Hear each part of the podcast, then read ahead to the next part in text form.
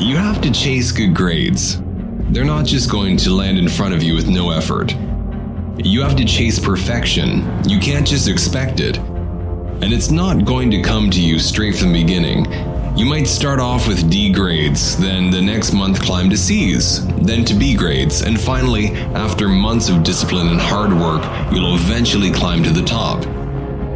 As Andy Frisella says, most of us think like this I have this idea. I have this plan. I have this goal that I want to achieve. And I've never achieved this goal. I've never achieved these kinds of grades before. But I expect myself to be the best at it from the beginning, and I don't want to look like a fool to my friends and family. But you don't want to go out and look like a fool to your friends and family, so what do you do? You don't do it. You don't chase it. But you can't care what other people think of you when you're chasing your dreams. They're going to throw sticks at you.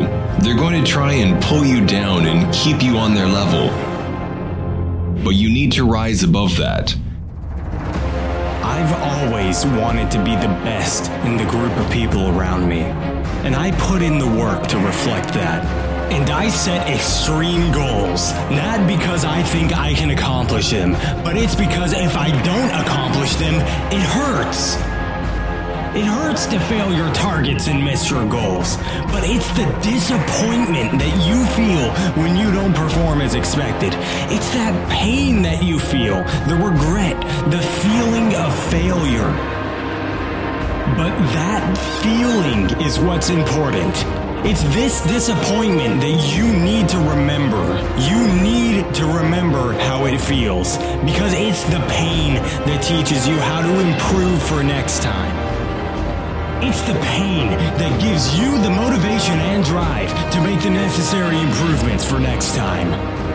But it's not something you should wallow in for days. Because when you have something that doesn't go the way you want, then it's up to you something about it. It is a trigger for you to learn what you didn't do last time and do it this time. Maybe you thought it wasn't an important exam, and you didn't allocate much time for revising for it. Maybe you studied the wrong material, or the notes you made were not detailed enough. Whatever it was, you need to use it as a trigger to create a situation where you're never in this situation ever again.